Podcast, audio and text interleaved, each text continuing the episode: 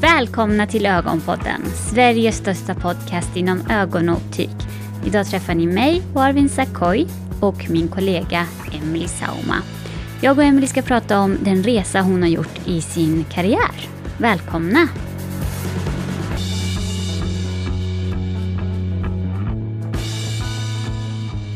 Emily, välkommen! Tack så mycket. Emily, berätta lite om dig själv. Ja, jag heter Emelie Sauma. Eh, Jag är 31 år gammal. Bor i norra Stockholm med min kära man. Du är ju optiker. Vad, eh, hur bestämde du dig för att bli optiker? Det var, för mig var det faktiskt ett eh, väldigt svårt val. Vad jag visste i gymnasiet var att jag alltid varit intresserad av naturämnen, science och sånt där. Men jag har alltid velat jobba med människor. Så det var ungefär så mycket jag visste. så jag hade lite beslutsångest mellan tre yrken. Och det var sjuksköterska, biologi mattelärare eller optiker. Eh, och jag hade väldigt svårt att välja. Och det slutade med att min mamma jobbade på en optikerbutik då. Och jag bara, ja, det verkar som ett trevligt jobb. så att det var lite så. Jag sökte och så hamnade jag där. Vilket år började du studera? Eh, det var direkt efter studenten, så det var 2016. Okej, det betyder att du tog examen eh, 2009. Mm, stämmer. Berätta lite, hur var de första åren som optiker? Det var väldigt lärorikt tycker jag. Alltså det är alltid annorlunda från att eh, sitta i skolbänken. Helt plötsligt har du eget ansvar och du ska göra allt själv. Så det var väldigt nervöst. Eh, man har inte en lärare utanför som man bara kan springa ut och fråga.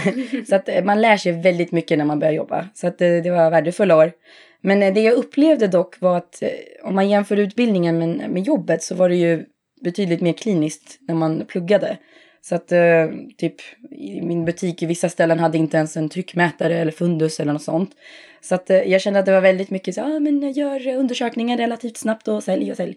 Så att det var lite för mycket butikigt eh, för min del och arbetstiderna och sådär. För mycket fokus på sälj, tänker du då? eller? Ja, jag vet inte. Det var inte lika kliniskt som jag fick för mig i mitt huvud kan man säga. Kände du då att du hade valt rätt utbildning? Nej, faktiskt så började jag ångra mig lite. Eller jag var osäker, för jag, jag kände att borde det inte kännas lite bättre? Borde inte det kännas mer så åh, det här är det jag vill göra? Hela tiden i bakhuvudet hade jag ju de här två andra utbildningarna. Borde jag ha valt dem? Lite sådär kände jag. Jag kunde inte släppa det riktigt.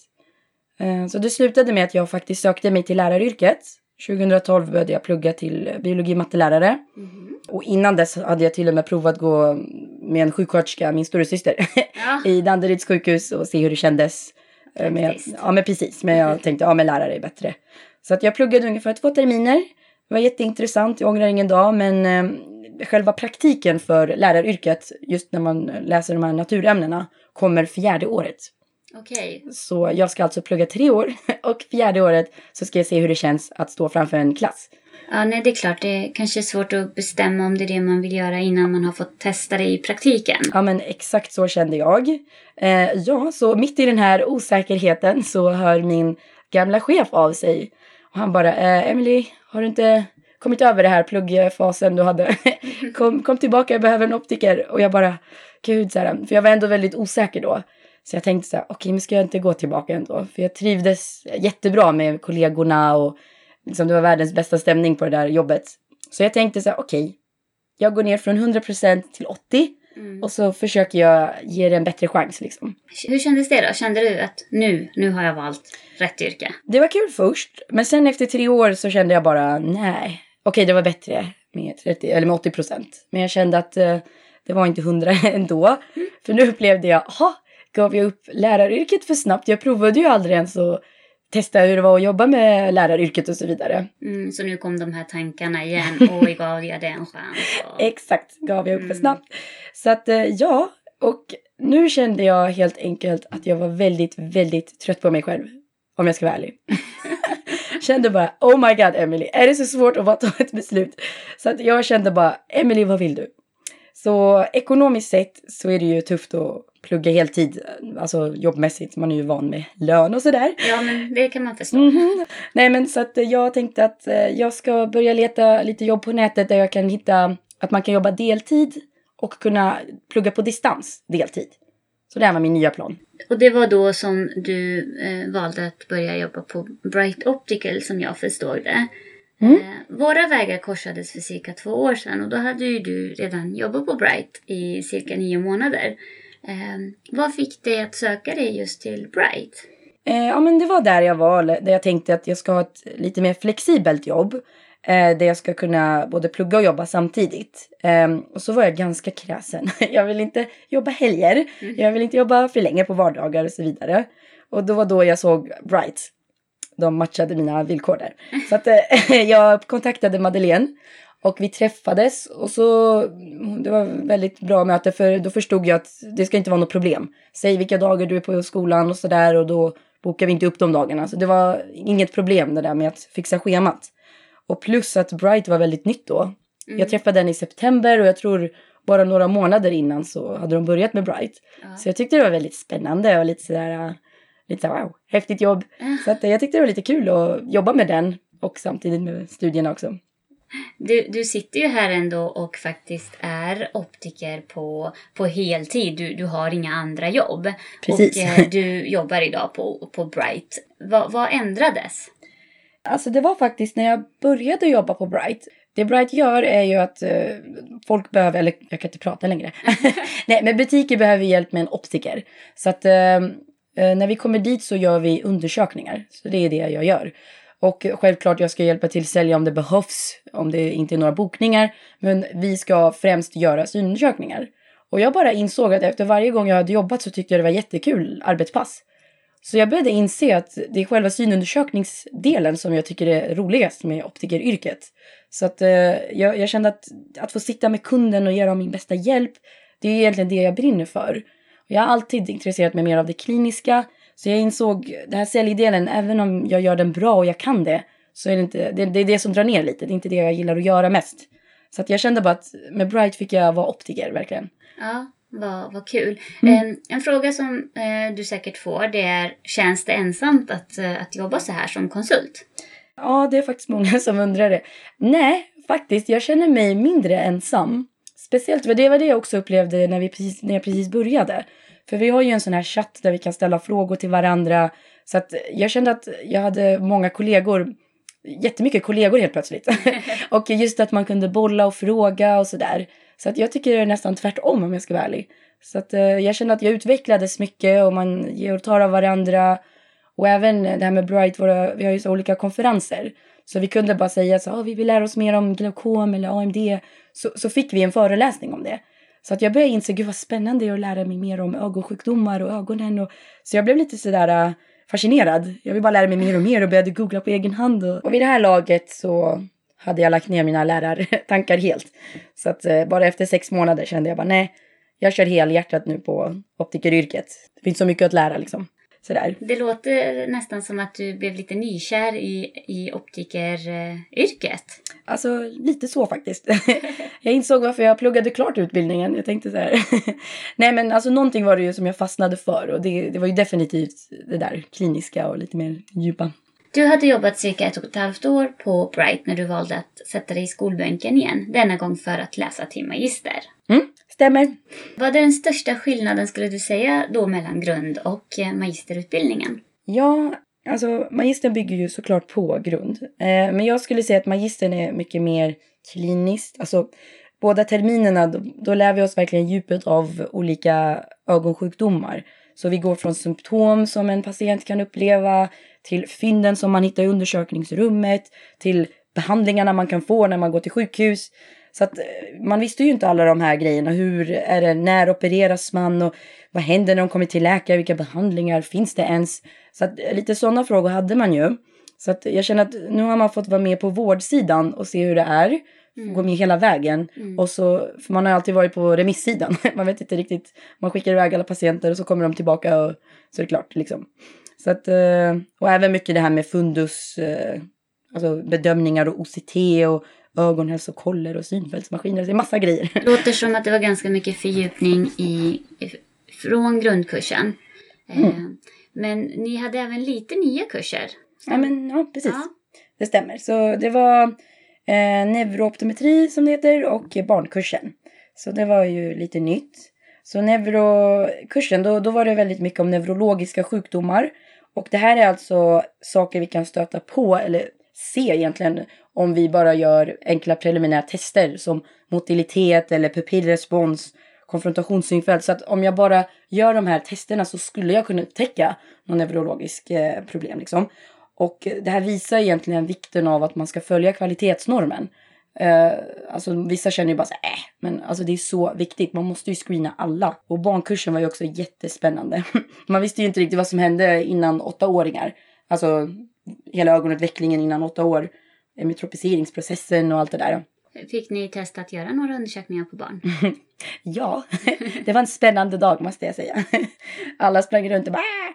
Så det var inte så lätt att göra undersökning om jag ska vara ärlig. De var gulliga. Du hade jobbat i, du hade hunnit jobba i nio år eh, innan du satte dig i skolbänken igen. Tycker du att det var en fördel eh, eller en nackdel att ha jobbat eh, så många år innan du studerade till magistern? Alltså det är en bra fråga. Jag tror inte det finns något rätt och fel. Men för min del så var det nog bra. För jag kände mig för en gångs skull i mitt liv var jag bestämd på att jag ville göra någonting här. Och jag kände bara, jag vill verkligen lära mig så mycket det bara går. Och jag verkligen har bestämt mig att satsa jättehårt på den här eh, utbildningen. Så, men samtidigt hade jag ju klasskamrater som precis eh, tagit examen. Och för dem var det ju många grejer som de mindes såklart mycket bättre än oss som inte hade pluggat nyligen. Så att jag tycker det var så bra att det var en blandklass. Så att det var lite så 50-50. Så att vi som har erfarenhet av refraktionerade där delen är ju väldigt eh, ska man säga, enkel och man har mycket erfarenhet av olika kunder och sådär. Mm. Så att den delen var ju bekvämare för oss och de kunder där. Så att det blev att man gav och ge och tar till varandra liksom. Så det blev bra. Du har ju nu gått klart magistern. Vad är den största och eh, erfarenheten som du tar med dig från utbildningen? Mm, alltså det är ju väldigt mycket, men jag skulle nog säga att kunna bestämma diagnos kan man säga. Alltså jag är bättre på att bedöma fundus OCT, kanske koppla symptom och fynd och kunna veta vad det är för specifik sjukdom. Uh, och det blir ju, man blir ju bättre på att sortera ut en onödig remiss. Det här är inget vanligt. Innan visste man inte, man blev lite orolig och kanske skickade iväg lite onödigt många. Och det här är en verkligen relevant remiss. Och redan nu upplever jag ju att vissa kunder som är oroliga och undrar om sin sjukdom och hur det ska gå. Mm. Man kan ge mer, mer, bättre förklaring och så. Mm. Uh, och även det här med skelningar och sånt. Det blir ju så, ah skelar du, bye, skicka till ortoptist. Ja. man var ju lite rädd, jag i alla fall upplevde att jag var väldigt osäker i den här ortoptikdelen. Så att jag känner nu har man lite mer kött på benen och man har fått göra lite så här prisma och sådär. Du känner att du kan ta de kunderna? Ja, men man är bättre på det. För det där gäller att man får praktisera det lite. Så nu vågar man lite ja. mer. Du, du har ju gjort eh, en, en resa här. Från att vara optiker till att kanske inte vara optiker längre och börja plugga till lärare. Eh, till att faktiskt gå magistern. Och inte nog med att du har gått magistern, du blev utsedd till klassetta. Hur blir man det? Ja, Eh, jag frågade faktiskt lärarna hur de, hur de räknar och så. Men då var det tydligen som räknar de ihop alla våra tentor, eh, vilket resultat man har fått. Och så bara summerar de ihop alla poäng totalt. Så den personen, elev som fick bäst, eh, eller högst poäng helt enkelt, blev klass 1. Okej. Eh, du har ju berättat här att du gick in med inställningen nu ska jag lära mig allt och jag ska verkligen bli en så bra optiker jag bara kan bli när du valde att börja studera till magistern. Eh, var det även din ambition då att eh, vinna, att bli klassetta? eh, nej. jag fick en stor chock. Nej, i min, inte ens i min vildaste fantasi faktiskt trodde jag att det skulle hända. Uh, det, det enda jag tänkte var jag vill inte skämma ut mig för det var så länge sedan jag pluggade. Så att jag var ganska hård mot mig själv och jag tänkte så här, jag ska göra så bra ifrån mig som det bara går och jag ska satsa allt. Och liksom, jag vill inte känna att det finns någonting jag är osäker på. Jag vill kunna så mycket det bara går som går att trycka in i mitt huvud liksom. Så att jag, jag verkligen antecknade exakt allt och pluggade på varje ord och sådär. Och eh, ja, så att jag pluggade ganska mycket faktiskt, lite så här nörd. Och jag vill, jag vill även tillägga bara att mina klasskamrater, alltså vi hjälptes åt ganska mycket. Vi hade olika grupper i chatter där vi skrev till varandra och ställde frågor och bollade, träffades. Låter att, som en fin gemenskap. Ja men verkligen. Så att jag känner utan dem hade man nog inte lyckats eh, kanske li, lika bra. Så att eh, man behöver dela sin pluggångest med någon. vad, vad skulle du ge för råd till någon som söker en förändring i sitt yrkesliv? En, jag skulle säga, var inte rädd för förändring. Um, ibland vågar man inte för att man tror att man inte kommer klara det. Man liksom trycker ner sig själv, eller jag är rädd för det nya och sådär. Men om man inte trivs som man har det så måste en förändring komma förr eller senare. Så att eh, man mår ju inte bra i längden av att stanna kvar i något sånt. Så att våga förändra ett liv och gör det förr eller hellre än senare.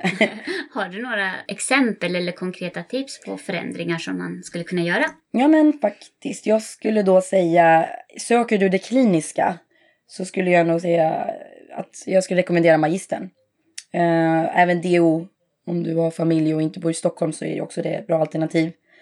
Och sen går inte det med någon av dem där så skulle jag nästan säga det finns ju såna endagskurser och det finns liksom jättemycket information på nätet. Alltså man kan ju lära sig massor av det, hur man ska bedöma och sådär.